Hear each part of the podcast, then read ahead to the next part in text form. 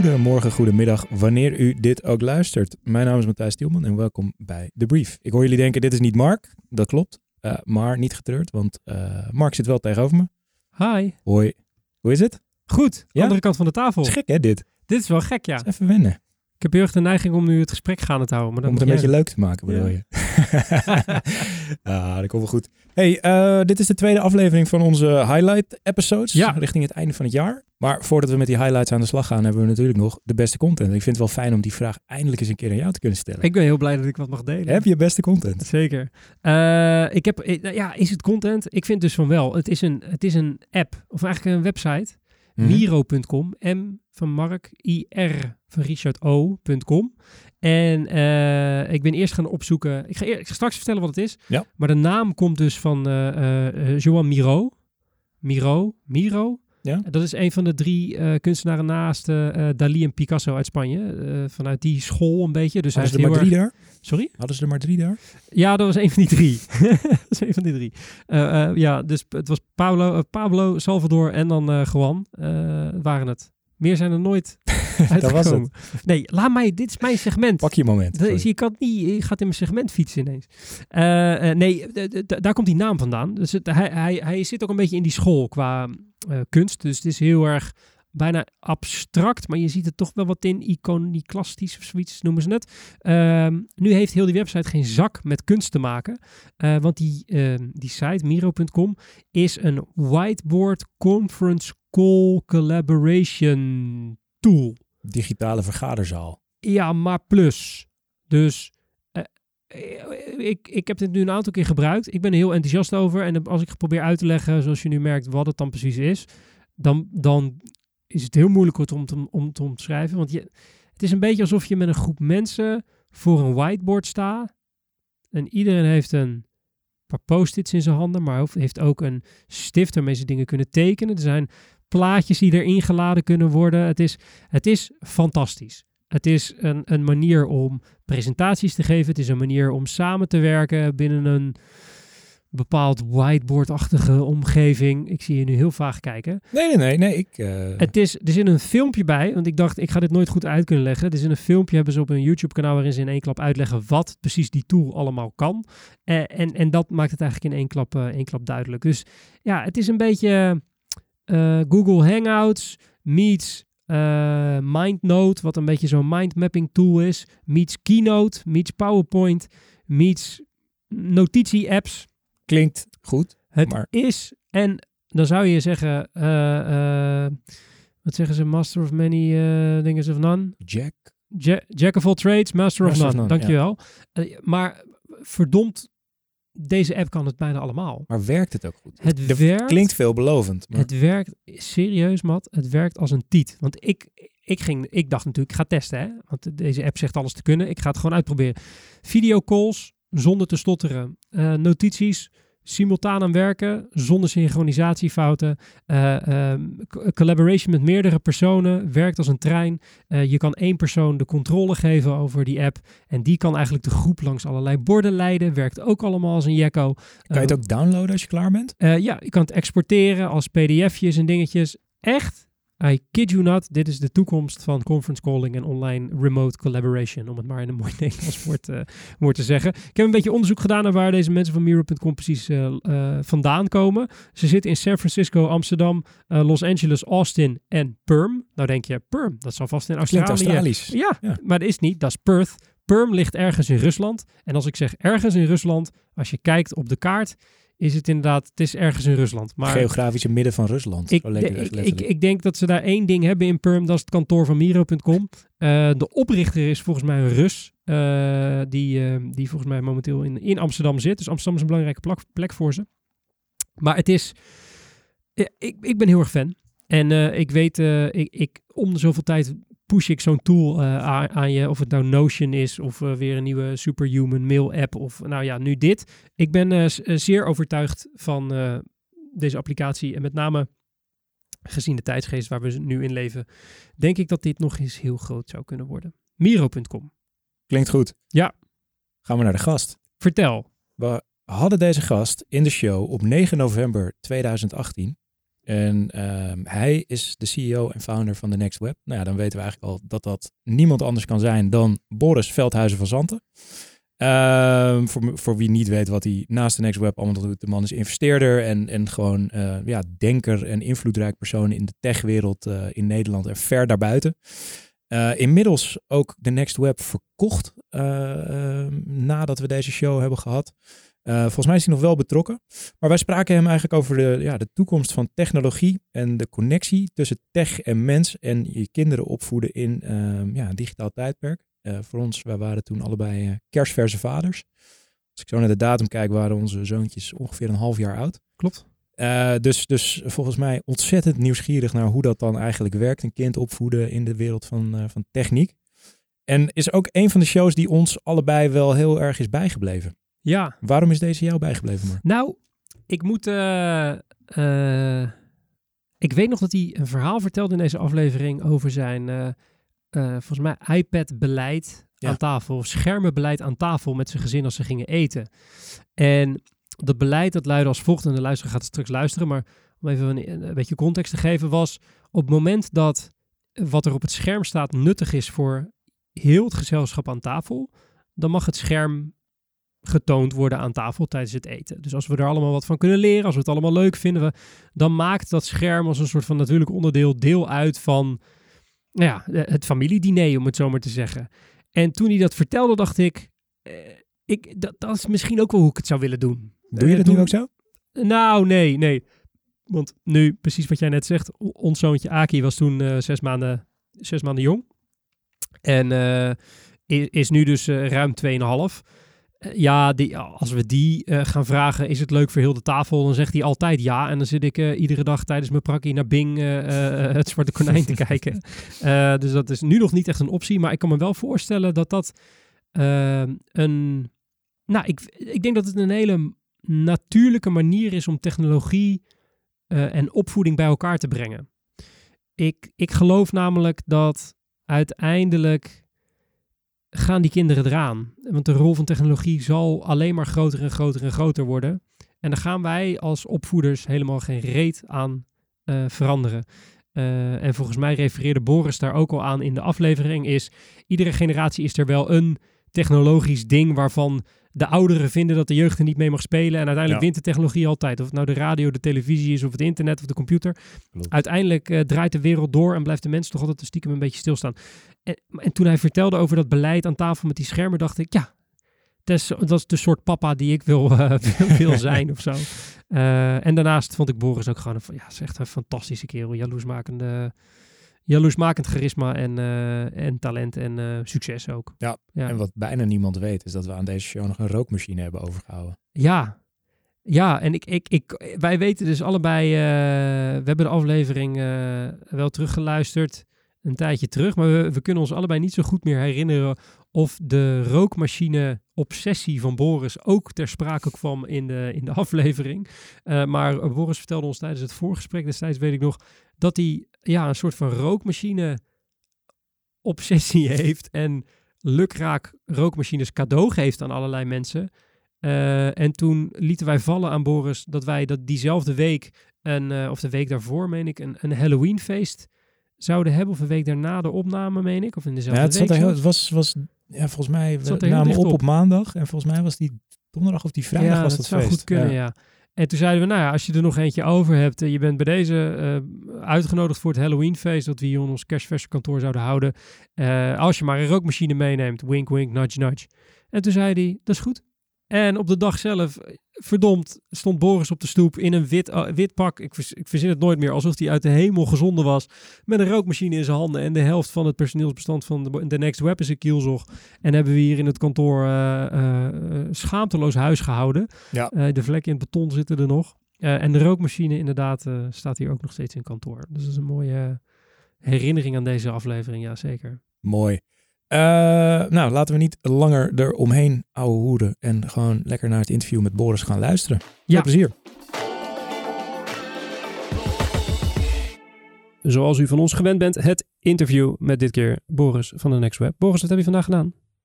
Uh, hard gewerkt wel, maar ik had wel een leuke dag, want ik heb een uh, COO aangenomen vorige week, een Chief Operations Officer. en uh, het was haar derde dag, maar eigenlijk de eerste echte werkdag. Dus ik had een paar meetings met haar. Ik vond het al meteen echt, echt heerlijk. Ik was zo blij met haar. Welke dus- taken gaat zij van je overnemen? Ja, dat weet ik niet heel goed. Ik weet natuurlijk wel een beetje, maar, maar dat is ook nog een beetje aankijken. Dus ik, eh, ik had gewoon een meeting waarbij er iets opkwam dat ik dacht, oh ja, oh jeetje, hoe ga ik dat nou eens doen? Maar ik moet maar even mijn agenda pakken. En ze zei, ja, ja, ik zorg dat het goed komt. Dan dacht ik, Oh ja, oh, ja. Dat is, ja, natuurlijk. ja. Oh, eigenlijk heel logisch. Ja. Wat, wat was het? Want het lijkt me wel. Uh, je, bedoel, jullie bestaan al uh, aardig lang. En waarom ineens nu die? Uh, wat was de epiphany? Nou, niet ineens nu. Ik denk rijkelijk laat. Ja, ja. dat is ja. Maar goed, we zijn ook een klein bedrijf en en heel veel, denk ik. Ja, ik weet niet of dat onze bedrijfscultuur is of ieder bedrijf, maar ik denk dat je doet veel op gevoel en op een gegeven moment komt iets en dan je bent altijd te vroeg of te laat met iemand aannemen. Dus, en ik denk met de COO zijn we wel laat. Dus ik, ik merk nu al, uh, ik, ik zei tegen haar, ik, ik denk jouw grootste uitdaging wordt uh, voldoen aan de hooggespannen verwachtingen. um, en dat dacht ik vandaag wel weer. Ik denk, ja, ik, ik verwacht dat ik straks denk, dit had ik echt een jaar eerder moeten doen.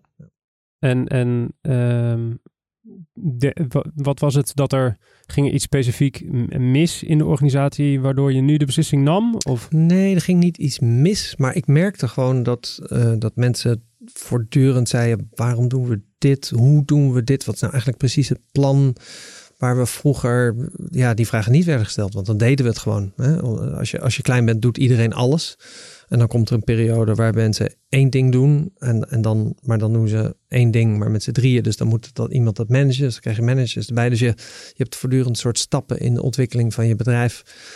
Um, en, en ik merkte op een gegeven moment, uh, ja, we doen ontzettend veel.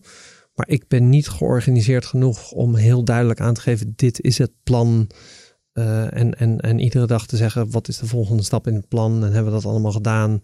Ik ga er meer van uit dat iedereen gewoon doet wat het beste is. En controleer dat niet zo goed. En, en, en, en ik merk dat mijn, mijn co-founder, mijn, uh, ja, dat, dat wij dat allebei een beetje hebben. Zo van, nou ja, we doen het toch gewoon. En, en Um, ik maak het iets zwart, meer zwart-wit dan het is hoor. Maar, maar goed. het is best goed gelukt tot nu toe, toch? Ja, precies. Dus het gaat ook goed. Dus ik wil niet de verkeerde indruk wekken. Maar, maar goed, ik, op een gegeven moment merkte ik wel, sprak ook met andere bedrijven, met een COO. En die, die legde dan een beetje uit wat ze deden. En dan dacht ik, oh ja, jeetje, ja. Best handig. Ja, misschien ja. is dat wel wat we nodig hebben. Ja. ja. Als je, als je uh, naar de Next Web kijkt van buitenaf, uh, dan denkt de een het eerst aan de conferentie, de andere denkt het eerst aan het blog als jij het zelf omschrijft, wat, wat ben je dan? Ben je dan een mediamerk of ben je dan een... Ja, een, een digital media company zeggen we wel eens. Uh, het is echt moeilijk uit te leggen. En, en, en een van de dingen dus dit is, het is heel zuur dat je hier aan het begin van het interview mee komt, want dit is precies waar ik slecht in ben. Maar we zijn eigenlijk net achtergekomen dat dat een zwak punt is in ons verhaal.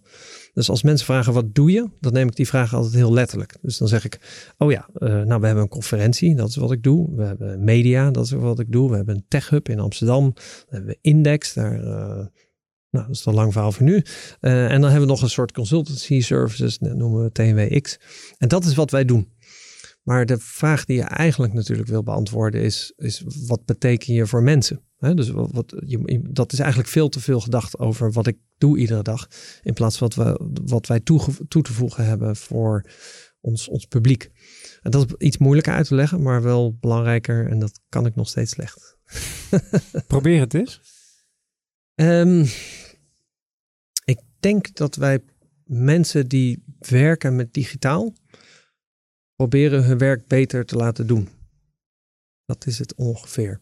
En dat doen hè, dus op de conferentie doen we dat. Hè, dus we iets uitgebreider zeg ik, we uh, educate, uh, entertainen en connecten people in digital, zoiets. Nee, je enabled, want je je hebt bedrijven waar je in investeert. En, en die ja, ja, maar heel weinig hoor. Dus... Ik eh, ja, investeer maar heel weinig eigenlijk. Ja, dus maar je, je ja. geeft ook onderdak in die zin. Dus, ja, dus... ja, ja, dat is waar. Ja, dus inderdaad, onze tech hub zitten 55 snel groeiende startups en die helpen we sneller groeien. Ja. Dus dat doen we ook. Ja, maar het, het, ik ben daar net. Uh, dus we hebben ook. Uh, dat is eigenlijk ook heel gek. Maar we hebben dus pas sinds een half jaar een marketingafdeling. Wij zijn heel ver gekomen op heel weinig. Kan ik je nu al vertellen. of je was gewoon heel efficiënt. Dat kan ook. Ja, efficiënt. Of we hebben geluk gehad. We hebben, we hebben veel soort op, op goed gevoel gedaan. Waarbij we nu merken, oh ja, ja. Maar waarom voel je dan nu die noodzaak, zeg maar, om dus, als je het zo ver hebt gered zonder marketingafdeling, dat je nu ineens denkt van... Uh... Ja. ja, dus we hebben, dat was best lang uh, expres. Hè? Dat we zeiden, ja, marketing moet niet iets zijn wat je erop plakt. Dat moet eigenlijk in iedereen's werkwijze zitten. En, en dat heb ik weer geleerd van Apple. Die hadden niet een innovatieafdeling. Innovatie zat overal in. En Microsoft had een innovatieafdeling. En dat ging ook niet zo goed uiteindelijk. Dus wij hadden dat geadopteerd. We zeiden van nee, marketing moet een soort gedachte zijn. Moet net zoiets zijn als kwaliteit. Je hebt ook niet een afdeling die kwaliteit doet. Maar op een gegeven moment merkte ik toch dat daar meer behoefte aan was. En, en, en toen heb ik er ook eentje ingericht. En die, en die pitch, eh, ik, dus ik was in San Francisco en ik stond naast een man en die is van uh, Hacker One. En Hacker One is een bedrijf. Dus ik stond, naast hem, er stond een journalist en die zei tegen hem, uh, wat, wat is dat Hacker One? En toen zei hij, we break into your service and then we charge you money to tell you how we did it. En dat was zo'n mooie one-liner. En, dat is ook wat zij doen. Dus zij hebben eigenlijk een soort hacker community. En dan zegt, uh, komt Apple en die zegt, nou, we hebben een nieuwe server. Uh, wie kan inbreken krijgt 1000 euro voor een vulnerability en, en 5000 dollar voor echt een hack. En dan gaan, er 200.000 developers of hackers gaan dat proberen. En die krijgen dan een prijs als, eh, als een vulnerability ontdekken. Dus voor iedereen gaaf. Dus ik vond die one-liner zo goed. En ik voelde op dat moment dat ik dacht, oh mijn god. Nu ik heb geen one-liner. ja, hoe ga ik in godsnaam uitleggen wat wij allemaal doen? Want we zijn de Next Web, we hebben een conferentie, we hebben media, we schrijven artikelen, we hebben een tech hub. En, en oké, we zijn een brand. Maar dus op, dat was het, moment, dat is denk ik een jaar geleden, dat ik dacht, het is echt niet goed. Ik moet ook zo'n goed verhaal hebben. En, en dat heb ik toch niet. En, en we doen het best goed, maar ik mis dat verhaal. Ja. The search continues. Absoluut. Ja, ja, ik ben best ver hoor. Dus, dat, ik heb, dus nu hebben we marketing uh, department en er zit iemand daar. En die heeft iedereen gesproken en heeft alles bekeken. En, en een van de taglines waar zij mee is gekomen is uh, The Heart of Tech. dat vond ik heel mooi, omdat ik dacht, oh, dat is inderdaad kenmerkend bij ons.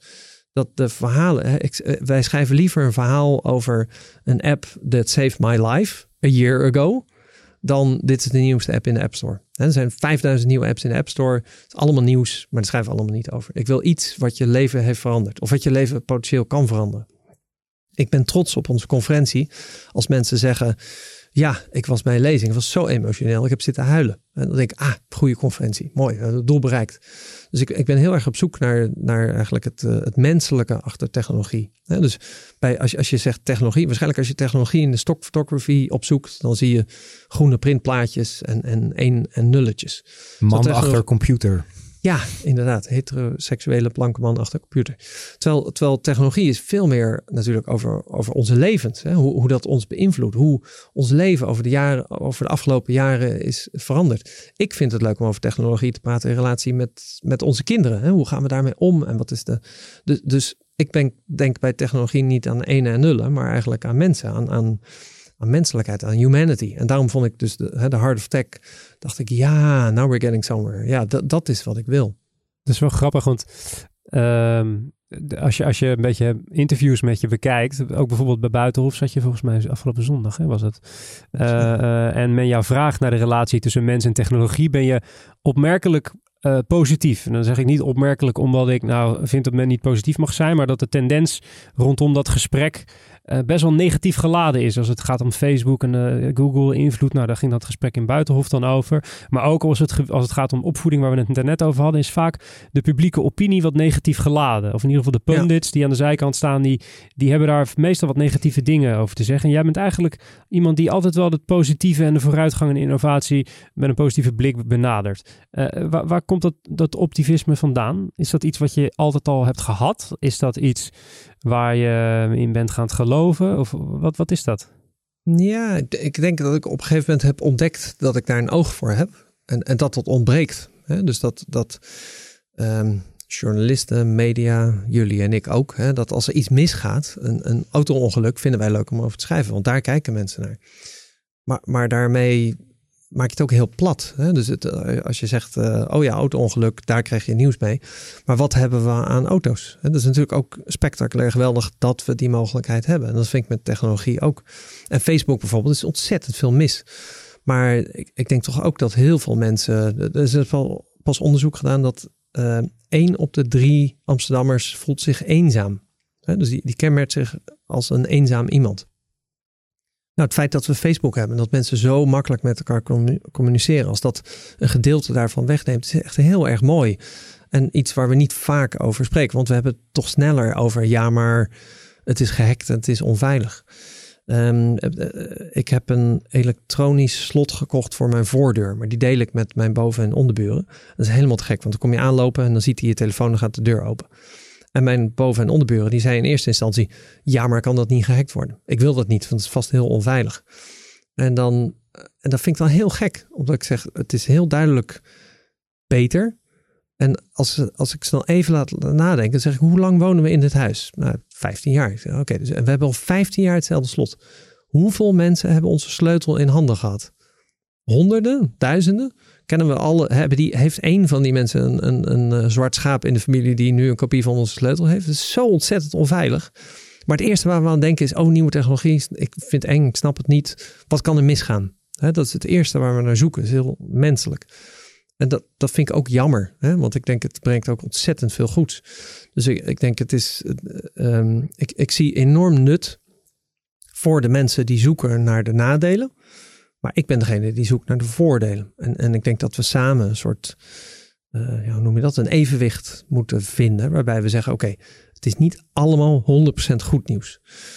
Ook niet allemaal 100% slecht nieuws. En, en kunnen we een soort de balans opmaken en zeggen, oké, het, het, het, is overwegend goed. Maar er zitten wat problemen aan en die moeten we fixen. is dat, is dat, dat optimisme, ik kan me voorstellen dat dat... Uh voor veel mensen die vanaf de zijkant die technologie bezien, dat het makkelijk is om wat positiever te zijn. Jij, hebt, jij bent iemand die natuurlijk meerdere bedrijven hebt gebouwd in die wereld. Zijn er momenten in de bouw van de Next Web geweest waardoor dat optimisme een beetje ging wankelen? Dat je dacht, nou, misschien krijg ik het toch niet van de grond of misschien oh, is, het, is de toekomst toch wat minder rooskleurig en minder internetisch dan ik uh, Tuurlijk, tuurlijk. Ja, nee, aan de lopende band. Maar ik zie dat wel Kijk, ik vind het prima als je van onderwerp wil switchen, maar ik vind dat wel een ander onderwerp. Dus ik denk, ik, ik denk dat technologie in principe goed is voor de wereld. Dus als je de som opmaakt, dat we erop vooruit gaan. Ik wil niet zeggen dat alle technologie helemaal te gek is. Er is zelfs een kleine kans dat we er allemaal aangaan door technologie. En dat zou heel jammer zijn. En dan bied ik bijvoorbeeld mijn excuus aan. We zullen aan je denken. Ja, eh, als de wereld vergaat, sorry. Maar in principe denk ik dat het toch een positief iets is. Maar er zijn voortdurend natuurlijk twijfelmomentjes en dan gaan dingen mis en dat is heel ellendig. En, en uh, ja, ik heb dat ook in mijn werk natuurlijk. Dat, het, is heel. Mijn moeder belde mij pas en die zei: uh, Als ik op jouw Instagram kijk, dan heb ik het gevoel dat je hele leven een feest is en dat je nooit werkt. Dan zeg ik: Ja, Jezus, ik heb, ik heb 14 meetings op een dag. En de laatste meeting kan ik niet meer. En dan sleep ik me op mijn tandvlees naar de bar. En dan bestel ik een cocktail. En dat is mijn laatste meeting. En ja, daar maak ik, uh, maak ik een selfie van. Ja. En dan lijkt het, ah, Boris is weer cocktails aan het drinken. Terwijl, ja, dat is natuurlijk niet mijn leven. Maar zoals het oud Chinees gezegd uh, gaat, ik hoop dat je leven ooit zo mooi is as you make it out to be on Facebook. Hè? Dat, uh, dat is ook mijn leven natuurlijk. Oké. Oké. Maar komt het, hoop ellende, jongens. Dat komt het denk je ook niet omdat het gewoon veel zichtbaarder is tegenwoordig? Al die, die ellende, zeg maar. Nou, ik denk juist dat we allemaal ons leven wel iets mooier maken online dan het is. Ja, ik bedoel meer met, de, met de grote hacks en, en dat soort dingen natuurlijk. Dat het nu, het ligt oh, zo onder een vergrootglas. Weet je, als vroeger ja. Eh, Ford een auto had die in de fik vloog na, een, na een aanrijding, dan was dat even nieuws. Maar dan ja. de volgende dag. Het terrorisme is dat een goed voorbeeld. Hè? Dus er is uh, nooit zo weinig terrorisme in de wereld als nu. Maar het is echt de topic number one. Maar in de, in de jaren zeventig had je eh, in Duitsland had je terroristen, in uh, Spanje had je terroristen, het Midden-Oosten was een, vliegtuigen, kapingen. Dus er was ontzettend veel meer. Engeland was overal ontzettend veel meer terrorisme. Maar nu hebben we het gevoel, oh ja, vroeger was het oké en nu heb je terrorisme. En ik denk dat media in het algemeen, sociale media in het bijzonder, dat inderdaad erger maken. Dus de, de vergelijking die ik in Buitenhof maakte, was dat uh, uh, wij kijken allemaal graag naar auto-ongelukken. Je kunt niet anders dan als er een auto-ongeluk is, dan kijk je ernaar. En, en op internet heb je algoritmen die, die dan zien, oh, je vindt auto-ongelukken leuk. Dus hier krijg je nog meer auto-ongelukken. En dan komt er een moment dat mensen denken, hey, ik kan geld verdienen aan auto-ongelukken. En die gaan auto-ongelukken verzamelen. Dus, dus door jou te geven wat je leuk vindt, zonder dat je die keuze maakt. Je, je maakt niet de keuze, ik vind auto-ongelukken leuk, maar je kunt niet anders dan naar kijken. Uh, maken we eigenlijk de wereld slechter. En dat is een soort deceptie, denk ik, van mensen die met media en internet werken. Wij dachten, mensen zijn in principe goed, die willen goede artikelen lezen, dus dan gaan we wat ze veel lezen, gaan we meer laten zien. En nu zien we, oh, wacht eens even, dat, ja, mensen zijn helemaal niet zo heel goed. Maar is, is dat dan een, een, een manco van de mensen of een manco van het algoritme? Wat we een, een weeffout in het algoritme wat we er nog niet hebben uitgehaald? Ja, dus ik ben de optimist, dus ik zeg, het is niemands fout. Het is, maar, maar het is een soort human nature. Hè? dus wij kunnen niet anders. Dat, dus dat is een. een uh, we zijn, we zijn uh, faalbaar, ja, uh, zwak. Um, en dat algoritme is nu gericht eigenlijk op dat wij dat niet zijn. Dus het, gaat gewoon in die combinatie is mis. Het is niemand fout. Ik denk dat ja, dat juist te makkelijk is. Dus uh, waar, ik me, waar ik me tegen verzet is als mensen dan zeggen: ja, dat komt omdat Facebook alleen maar geld, meer geld wil verdienen.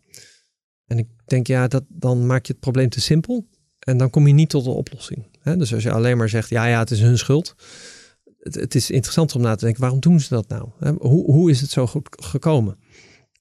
En als je Mark Zuckerberg, uh, als je een beetje je verdiept in hem, hè, dan, dan merk je dus ik zeg dat hij een hippie is en dat is misschien gaat iets te ver, maar ik denk oprecht dat hij over de, over de linie genomen echt geprobeerd heeft om iets goeds te doen voor de wereld. Ehm, en veel mensen zien dat niet. Die denken, ja, het gaat alleen maar om het geld. Als het hem echt alleen maar om het geld had gegaan, dan had hij het echt wel verkocht aan Microsoft voor een paar miljard toen hij daar de kans voor had. Dat heeft hij toch niet gedaan. Hij dacht, dit is uiteindelijk een force for good. En ik kan ermee geld verdienen. Als ik dan geld mee verdien, dan kan ik het nog invloedrijker maken. En dan wordt de wereld uiteindelijk echt beter. Ik, ik geloof oprecht dat hij dat denkt. Maar toch heeft hij die verantwoordelijkheid niet gepakt, zeg maar. Ze kregen natuurlijk best wel veel van, je bent een mediabedrijf, dus je bent verantwoordelijk voor wat er op je platform gebeurt. En dat hebben ze best wel lang buiten de deur gehouden. Ja, maar je, je moet je ook voorstellen dat, dat hij zit wel in Amerika. Hè? Dus ik, ik denk dat op het moment dat hij zegt ja, oké, het is wel een beetje mijn verantwoordelijkheid.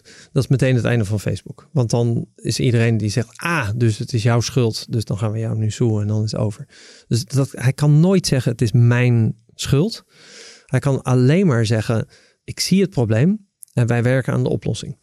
Maar ik denk dat hij echt wel een beetje verbitterd en teleurgesteld en gefrustreerd is. Dat hij gewoon dacht, ik ging uit van de goedheid van ons allen. Maar dat is gewoon niet, dat is niet genoeg dus de, de, de, iemand met kwade bedoelingen wint het van iemand van goede bedoelingen. Dat is heel confronterend om je dat op een gegeven moment te realiseren. Dat je denkt, ja, de, de, de, de films eh, zijn, eh, de kloppen niet. Goedheid wint niet. Nou, ik vond dat, dat zijn, na, na die verhoren in het congres en zo, dat vond ik een van de weinige oprechte momenten van hem dat hij ook had gezegd, ik heb Facebook nooit gebouwd om verkiezingen te beïnvloeden, zeg maar. En dat... Nee, bijvoorbeeld, ja. En daar komt dan wel Ik heb toch een leuk feitje voor je trouwens. Dus, dus die Russen die waren super goed in, in hè, die maakten fake profielen aan met fake foto's en dat leek allemaal super echt. Maar het was uiteindelijk voor uh, Facebook toch vrij makkelijk om ze te vinden, want ze betaalden al hun advertenties in roebels. ja. ja, wel, wel, uh, wel handig. Ja, ja het, is, het is een beetje de, uh, de vraag waar de verantwoordelijkheid of waar de potentiële oplossing voor dat probleem ligt. Tenminste, nou, laat het geen probleem noemen, maar onregelmatigheid in, de, ja. in, de, in het spel tussen gebruiker en, um, en het algoritme. Of dat ligt in een betere educatie voor die gebruiker, of, of dat ligt in de perfectionering van het algoritme, misschien wel een beetje in beide. Hey, ik, ik wil eventjes naar uh, de Next Web, want daar, daar schijn jij uh, iets te doen. Dus laten we het daarover gaan hebben in plaats van de grote blauwe F. Ik had pas een nachtmerrie. Dus ik werd wakker. Ik had een soort, ik was een beetje ziek, had een beetje koorts. En toen werd ik wakker en toen had ik gedroomd dat ik bleek de stagiair te zijn bij de Next Web. Maar dat iedereen meespeelde dat ik de CEO was. dat zou... moet, ik, moet ik sindsdien nog echt iedere dag wel een moment aan denken. een goede speelfilm. Heb je opgezocht wat die droom betekent? Is nee, maar het is natuurlijk wel... Het, het, grappige was, als ik vertelde het aan mijn kinderen tijdens het ontbijt. En die zeiden, ja maar jij doet toch ook alle kutklusjes? en toen dacht ik, en toen werd ik helemaal onzeker, want ik dacht, ja, het is eigenlijk wel waar. Wat doe ik daar eigenlijk? Je, je, je zei ooit, uh, om maar meteen op door te pakken, uh, dat bazen die vertellen wat mensen moeten doen. En dat uh, leiders een strategie ontwerpen om mensen richting een doel te sturen. ik hmm, parafraseer een heel klein beetje, ja. maar dat was wel wat je zei. Wat is de strategie van de Next Web om je maar meteen in het categorietje leiders te proppen? Nou, ik denk dat de kans die wij zien is dat um, digitaal echt de wereld aan het overnemen is. Dus er zijn weinig mensen die dat niet nog denken. En ik had een paar jaar geleden. Um, zat ik in een koffiebarretje met mijn laptop op de wifi een beetje te werken. En toen was er in de regen een stratenmaker de straat aan het repareren. En toen dacht ik, oh ja, hij is heel duidelijk nog old fashion, gewoon de straat aan het repareren. En hij keek een paar keer mij aan. En toen dacht ik, oh jee, wat denkt die kerel van mij? Hè? Die denkt die fucking hipster in Amsterdam met zijn café latte en zijn laptop en ik hier in de regen. En toen uh, had hij drie keer naar me gekeken. Toen stond hij opeens op, kwam hij het café in. En toen liep hij rechtstreeks naar me toe en zei hij, weet jij het wachtwoord van de wifi? En ik, uh, ja, dat is uh, banaantje. dat zei, ah, top. En toen haalde hij een nieuwere laptop dan ik had. En, die, en deed zijn draadloze koptelefoontjes in van die AirPods die ik nog niet had. En toen eh, belde hij op zijn nieuwere iPhone dan ik had met iemand. Toen zei hij, ja, ik ben halverwege de straat en uh, moet ik nou links of rechts? en toen had hij dus een laptop voor je, een soort plan. En hij wist niet speciaal hoe die straat werkt. En dat was dus een moment dat ik dacht, die stratenmaker is gewoon net zo digitaal als ik. Die stratenmaker, ook zijn leven is aan het veranderen door digitaal. Dus dat is wat we zien. We hebben het gevoel dat de hele wereld aan het veranderen is. Dat mensen in die, hè, als er verandering is, is er altijd een beetje onzekerheid, paniek, maar ook kansen, ook bedreigingen. En dat mensen dan een plek zoeken om erachter te komen, wat zijn voor mij de kansen, wat zijn de bedreigingen, wat is de invloed op mij persoonlijk en, en op mijn werk. En dat is die positie die wij eigenlijk hebben. En we bereiken nu uh, dus iedere maand, nou, laten we zeggen tegen de 10 miljoen lezers op de site. En dan komen er nog mensen naar de conferentie. Maar ik denk dat er ongeveer 500 miljoen mensen zijn wereldwijd die, die echt ons zouden moeten lezen, hè, voor, maar die ons gewoon niet kennen. Dus dat betekent dat we nog 50 keer zo groot zouden kunnen worden en dat al die mensen eigenlijk kunnen bieden wat we nu al bieden. En waar zie je de kansen om, om die nu te gaan pakken, zeg maar? Nou, dat weet ik niet heel goed. Hè? Dus ik denk dat de afgelopen 14 jaar is onze strategie altijd geweest. We gaan gewoon hele goede content bieden op onze site, maar ook op onze TechHub en op de conferentie. En dan vinden ze ons vanzelf wel. En veel mensen vinden ons. Maar ik merk nu wel, we doen eigenlijk niet aan een soort outreach. Hè? Dus we, we, hebben te weinig denken van ja, maar wacht eens even, hoe gaan we eigenlijk die mensen bereiken? In plaats van hoe gaan we zorgen dat ze ons kunnen vinden? En, dat, dat zie ik als de volgende uitdaging. Dus hoe gaan we nou die 500 miljoen mensen zorgen dat ze allemaal weten. Kijk, als ze horen van de Next Web en ze bekijken een artikel en ze denken, niks voor mij. Oké, dat is prima. Maar als ze ons niet kennen, vind ik eigenlijk zonde. En ik kom in Nederland nog. We hadden een kantoor, notabene, echt Frederiksplein. En er zat een internetbedrijf boven. En de dag dat we verhuisden, was een van de jongens van het internetbedrijf die zei: Wat doen jullie eigenlijk? En dat, dat vind ik dan heel frustrerend. Want dan denk ik, je, je bent een internetbedrijf en je zat boven ons en je kent ons nog niet. Nou, dan, dan doe ik mijn werk niet goed. Ik wil dat iedereen die werkt met digitaal, dat die ons op zijn minst, hè, dan mogen ze ons haten en nooit bezoeken, maar ze moeten ons echt wel kennen. Ik kan me voorstellen dat als je zo'n nieuw doel stelt uh, en het wereldje waar wij met z'n allen in zitten van technologie en innovatie, waar elke dag weer wat nieuws uh, uitgevonden wordt, dat het best wel verleidelijk is om met je bedrijf op elk nieuw dingetje te stappen of een nieuwe projectjes uh, te doen. Zijn er bepaalde, en je hebt natuurlijk ook heel veel gedaan in je verleden, ook veel verschillende takken gezien van die, van die digitale wereld. Is er een bepaalde checklist die jij in je hoofd afgaat om te bepalen of een idee ook daadwerkelijk uitvoerbaar of potentieel uh, heeft? Nee, geen checklist. Wel een gevoel, denk ik. Um, en ik, ik, ik denk, ik ben daar ook eigenlijk best trots op. Dus dat in mijn bedrijf gaat best veel op gevoel. Dus ik heb gewoon slimme mensen. En, en die komen, en, en, daar vertrouw ik ook echt wel op. Dus als ze bij mij komen en zeggen, ja, ik denk gewoon niet dat dit gaat werken, voelt gewoon niet goed, dan ben ik daar echt heel gevoelig voor. En, en eigenlijk meer gevoelig voor als ze zeggen, ik heb hier de data waarom het niet gaat lukken. Want dan denk ik, ja, ja, data, ja, dan wil ik eerst eens weten wat de data precies is en welk uitgangspunt had je met die data. Ik ben ook heel kritisch op uh, eh, AB-testen om tot iets goeds te komen. Dan denk ik van ja, om een detail uit te vinden wat beter convert, geloof ik AB-testen wel. Maar die mensen die zeggen om tot een goed design, oh, dan gaan we gewoon alles AB testen. En dan, dan word ik heel uh, kribbig van. Is dat een beetje het gevaar van data dat je ziet? Dat de menselijke factor of het menselijke instinct daardoor een beetje wordt weggepoetst? Ja, ik denk echt dat dat een misverstand is. De AB-test is geweldig hoor. Dat, ik wil dat niet. Maar, maar ik denk dat veel mensen het ook onders ja, of overschatten, verkeerd inzetten. dus ik denk, eh, de, um, hoeveel je ook had ge-AB-test, uh, Da Vinci was niet tot de Mona Lisa gekomen met AB-testen. Dus je hebt op een gegeven moment een origineel idee en dan volg je je gevoel en dan maak je iets en dan denk je dit is het beste wat ik kan maken. En dan kan je eens AB testen of een blauwe lijst of een groene lijst beter is. Maar in de techwereld is dat best wel uh, andersom bijna, toch? Dat alles ja, tot in den treuren, zeg maar. ja, ja, in, publishing ook, pushback. best. Ja, in publishing ook. Ja. maar daar hou ik ook niet van. Ik denk ook, ja, een goede schrijver die een goed boek schrijft. Als je daarbij aankomt en zegt, zullen we jouw boek gaan AB testen? Dan denk je, ja, waar ga je dan beginnen? dus het is ook de combinatie van factoren. Als ik soep maak en ik ga eerder, ieder ingrediënt afzonderlijk AB testen. Ik denk, oké, we beginnen met een hele grote hap zout. Hmm, nee, geen, oké, geen zout in de soep. Volgende. dat, dat, dan kom je niet tot een goede soep. Het is vaak ook een combinatie van factoren die leidt tot iets dat je denkt, oh ja, ik heb een soort op gevoel hier een combinatie gemaakt. En het uiteindelijke resultaat is precies goed. En dan daarna ga ik nog een beetje AB testen met ietsje meer of ietsje minder zout. Puur met fine-tunen van het Ja, een beetje fine-tunen achteraf. Ja, maar... ik kan me wel voorstellen in die hele groep. Uh, de Next Webbers, zeker als je je strategie is om je focus wat te verbreden, dat wellicht uh, meerdere versies van hetzelfde contentstukje gebaseerd op verschillende segmentjes binnen je lezersgroep, als je begrijpt wat ik bedoel, wel zijn waarde kan hebben. Snap je wat ik bedoel? Zijn ja. waarde kan hebben. Ja, dus, maar, maar dat is al een subtiel verschil. Dus ik denk als je, als je zegt, goh, we hebben een strategie, we gaan een paar, we gaan een paar aannames toetsen. Hè? En, en dan gebruiken we die data, maar we gaan ons ook niet laten verblinden door die data. Ik denk dat je altijd moet blijven nadenken, je gevoel volgen, volgen je, ja, je, je, je, wat is dat? Je ervaring, uh, blijf luisteren naar je ervaring om tot een goed besluit te nemen. Ik denk dat als je blind vaart op data, is gewoon toch niet goed. Dat is niet voldoende. Ja. Want heel vaak data, data ligt ook gewoon. Dat, dat, dat weet iedereen. Ja, ik, ik zag een quote voorbij uh, zwerven op het internet, dus ik heb geen flauw idee van wie die was.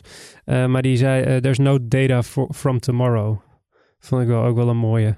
Ja, dat, dat, het vanuit het verleden is beredeneerd en dat het daarom eigenlijk originele ideeën een beetje saboteert daardoor. Het zit een beetje in die Henry Ford quote ook, hè, van uh, als je mensen vraagt, of in deze zin dan uit data gaat kijken wat ze wilden, dan hadden ze om een sneller paard gevraagd en niet om een auto, weet je wel. Dus soms moet je gewoon die sprong in het diepe nemen, denk ik, en, uh, ja. en daar heel veel van gaan leren.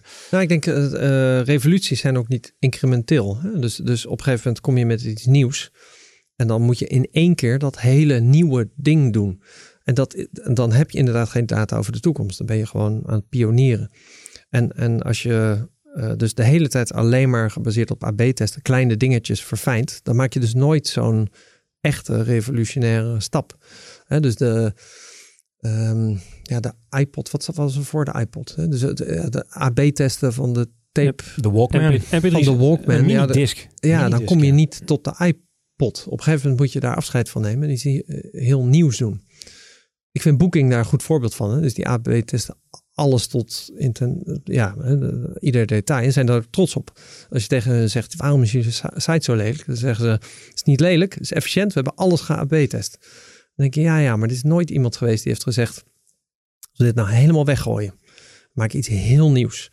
En misschien dat dan het eerste half jaar mensen het wel echt verschrikkelijk vinden en de cijfers slechter zijn. Maar misschien dat we daarna wel toch het beter gaan doen.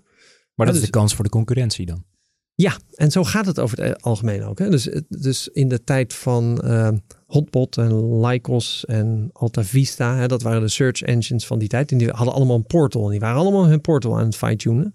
En toen kwam er op, en die waren waarschijnlijk allemaal super efficiënt in hun portal. En toen kwam, kwam er eens Google en die had een, een radicaal nieuw idee. En dat, daar kon je, kon je niet tegenop AB testen. En dat vaagt dan in één keer zo'n hele industrie weg, omdat ze echt substantieel beter zijn. Dus ik denk, ik snap Booking wel dat ze AB testen en dat het allemaal. Hè, dus op, op papier, hun data hebben zij waarschijnlijk gelijk. Het is heel makkelijk voor hen om te zeggen: uh, wij zijn 60 miljard waard, waar heb je het over? Maar historisch gezien weet je toch dat er meestal een concurrent komt die opeens radicaal iets anders doet. Ondanks alle uh, current wisdom. En dan met iets komt wat opeens de oude industrie wegvaagt. En ik vind dan ja, bijna naïef om te zeggen: ja, maar we hebben de data die bewijst dat je ongelijk hebt. Ik denk, ja, maar kent de historie. Hè? dus de, de echte innovatie is radicaal. En, en je noemt zo'n grote sprong net. Eh, sta jij nu aan de vooravond van zo'n grote sprong met de Next Web? Van iets wat, wat radicaal nieuw is, waar je gewoon in het diepe gaat springen? Ja, dus als je er zelf in zit, voelt het nooit radicaal. Hè? Dus, dus ik, het, ik zou het heel fijn vinden als we hier over tien jaar weer zitten. En dat we dan terugkijken en, en dan zeggen, wauw, inderdaad. Dat was de switch van dat jullie, hè, van, van dat er een nul achter kwam uh, overal.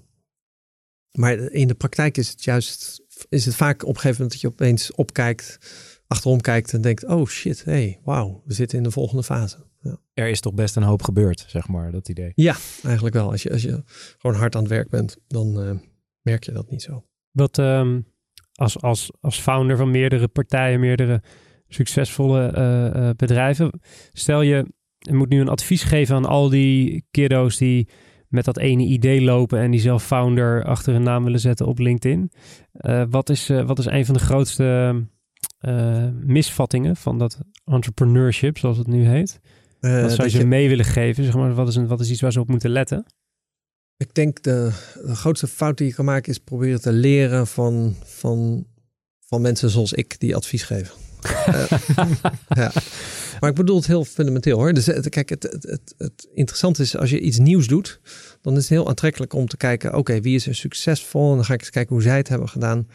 Maar uiteindelijk, waarschijnlijk als jij iets nieuws gaat doen, dan, dan, dan leef je in jouw tijd, met jouw team om je heen, of met een product wat nieuw is, waar alleen jij iets van begrijpt. En zul je alles opnieuw moeten uitvinden. Maar dat is dan ook meteen de kracht. Dat je alles gewoon anders doet dan anderen. Dus, dus mijn advies is om niet naar mijn advies te luisteren. Hè? Dus gewoon, je, je moet juist zelf die unieke plaats uitvinden. En er is een boek, uh, een van mijn favoriete boeken, heet uh, Founders at Work. En het is een Amerikaanse journaliste en zij heeft, uh, ik denk, 30 founders van grote bedrijven geïnterviewd. Dus Apple en Microsoft. En als je dat leest als ondernemer, dan lees je het eerste hoofdstuk en dan zegt iemand, oké, dus wat je nooit moet doen. En dan zeggen ze een paar dingen en denk je, oh shit, dat moet ik even opschrijven, dat moet ik dan nooit doen. En dan ben je bij het volgende hoofdstuk en dan zegt iemand wat je dus altijd moet doen. Dan denk je, oh shit, oké, dan moet ik dat doorstrepen, want dat is dus. En dan merk je dat al die ondernemers, die hebben een soort wijsheid in pacht. Want hoe zij het hebben gedaan was succesvol, dus dat is de waarheid. En dan geven ze tips waarvan je denkt, ja, oké, dus is gewoon iedere tip kan ik eigenlijk negeren, want dat, dat, dat was geldig voor jou in jouw markt, op jouw moment, met jouw product en jouw team. Maar ik moet dus kennelijk weer voor mezelf gewoon allemaal uitvinden. En dat is een soort deprimerend nieuws, maar tegelijkertijd ook heel opbeurend. Dus je hebt uh, Ricky Gervais, de comedian, die vroeg zich op een gegeven moment: wat zou je tegen jezelf zeggen, je, je, je, 20-jarige zelf? En toen zei hij: Ik zou zeggen: Nobody else knows what they're doing either. Nou, dat vind ik dat, dat, dat hangt niet boven mijn bed, maar daar, daar hoort het wel. Want ik denk vooral als je begint, dan denk je: ik weet niks. En hoe kan het dat al die mensen allemaal doorhebben hoe het werkt? En dan hoe ouder je wordt, denk je, nobody else knows what they're doing either.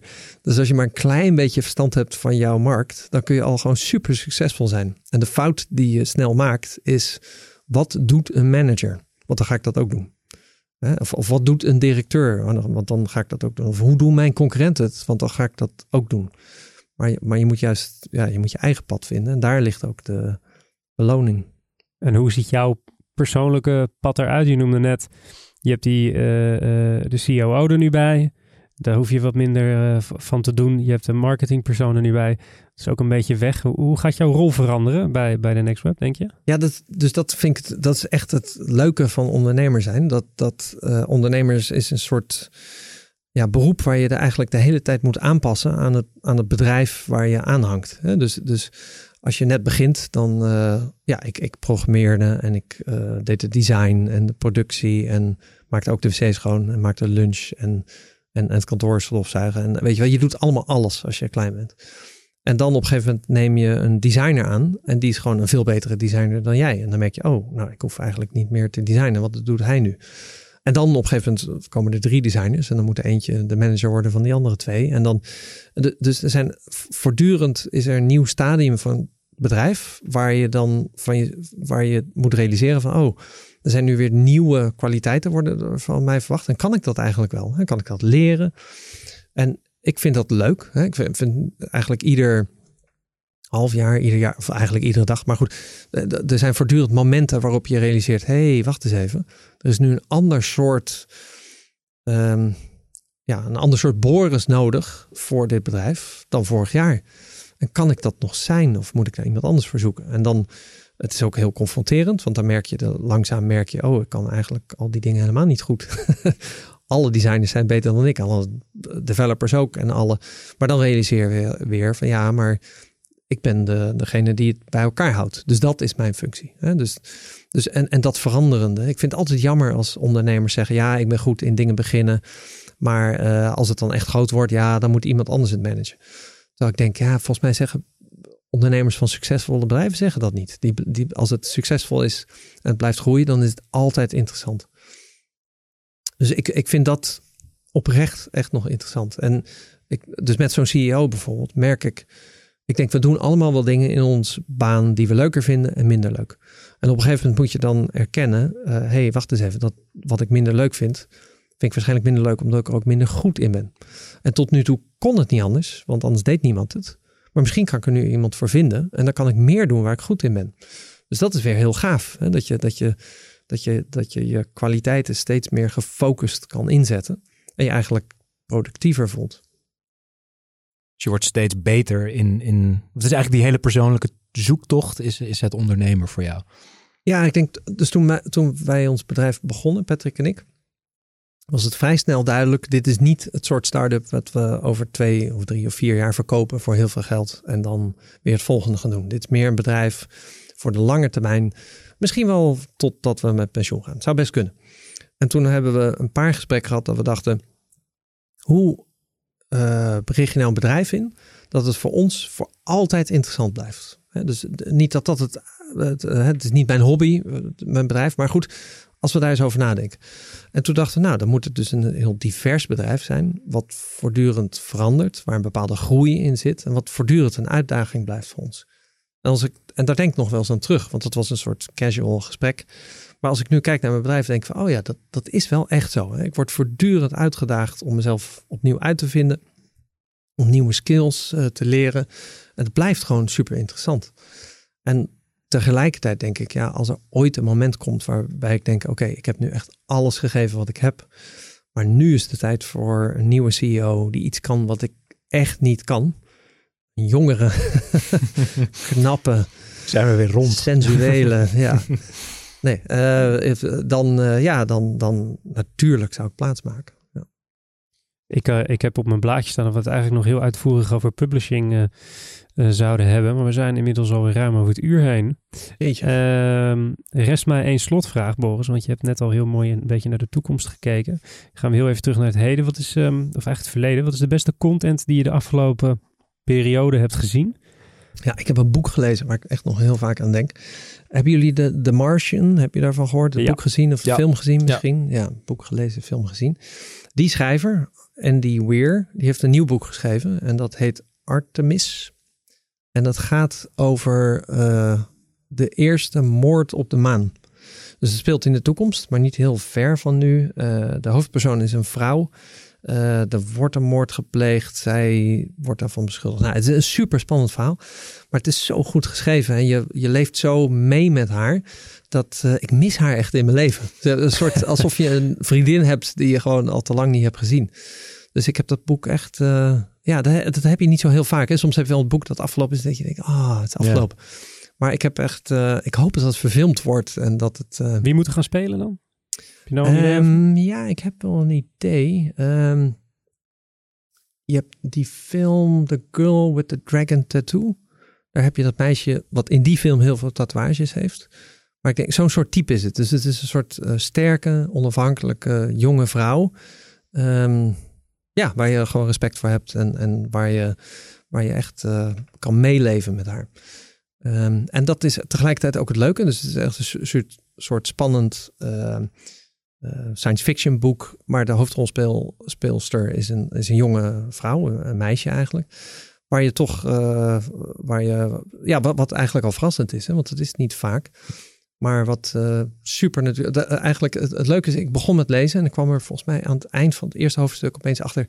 Oh, het is een vrouw. Ja, weet je wel. Dus dat, eh, dat, dat duurde even, maar dat maakt het boek ook leuker. Omdat je echt, ook als je dus voor de mannen die lezen, als je het als man leest, kun je helemaal verdiepen in haar als vrouw. En, en ja, voelt heel natuurlijk.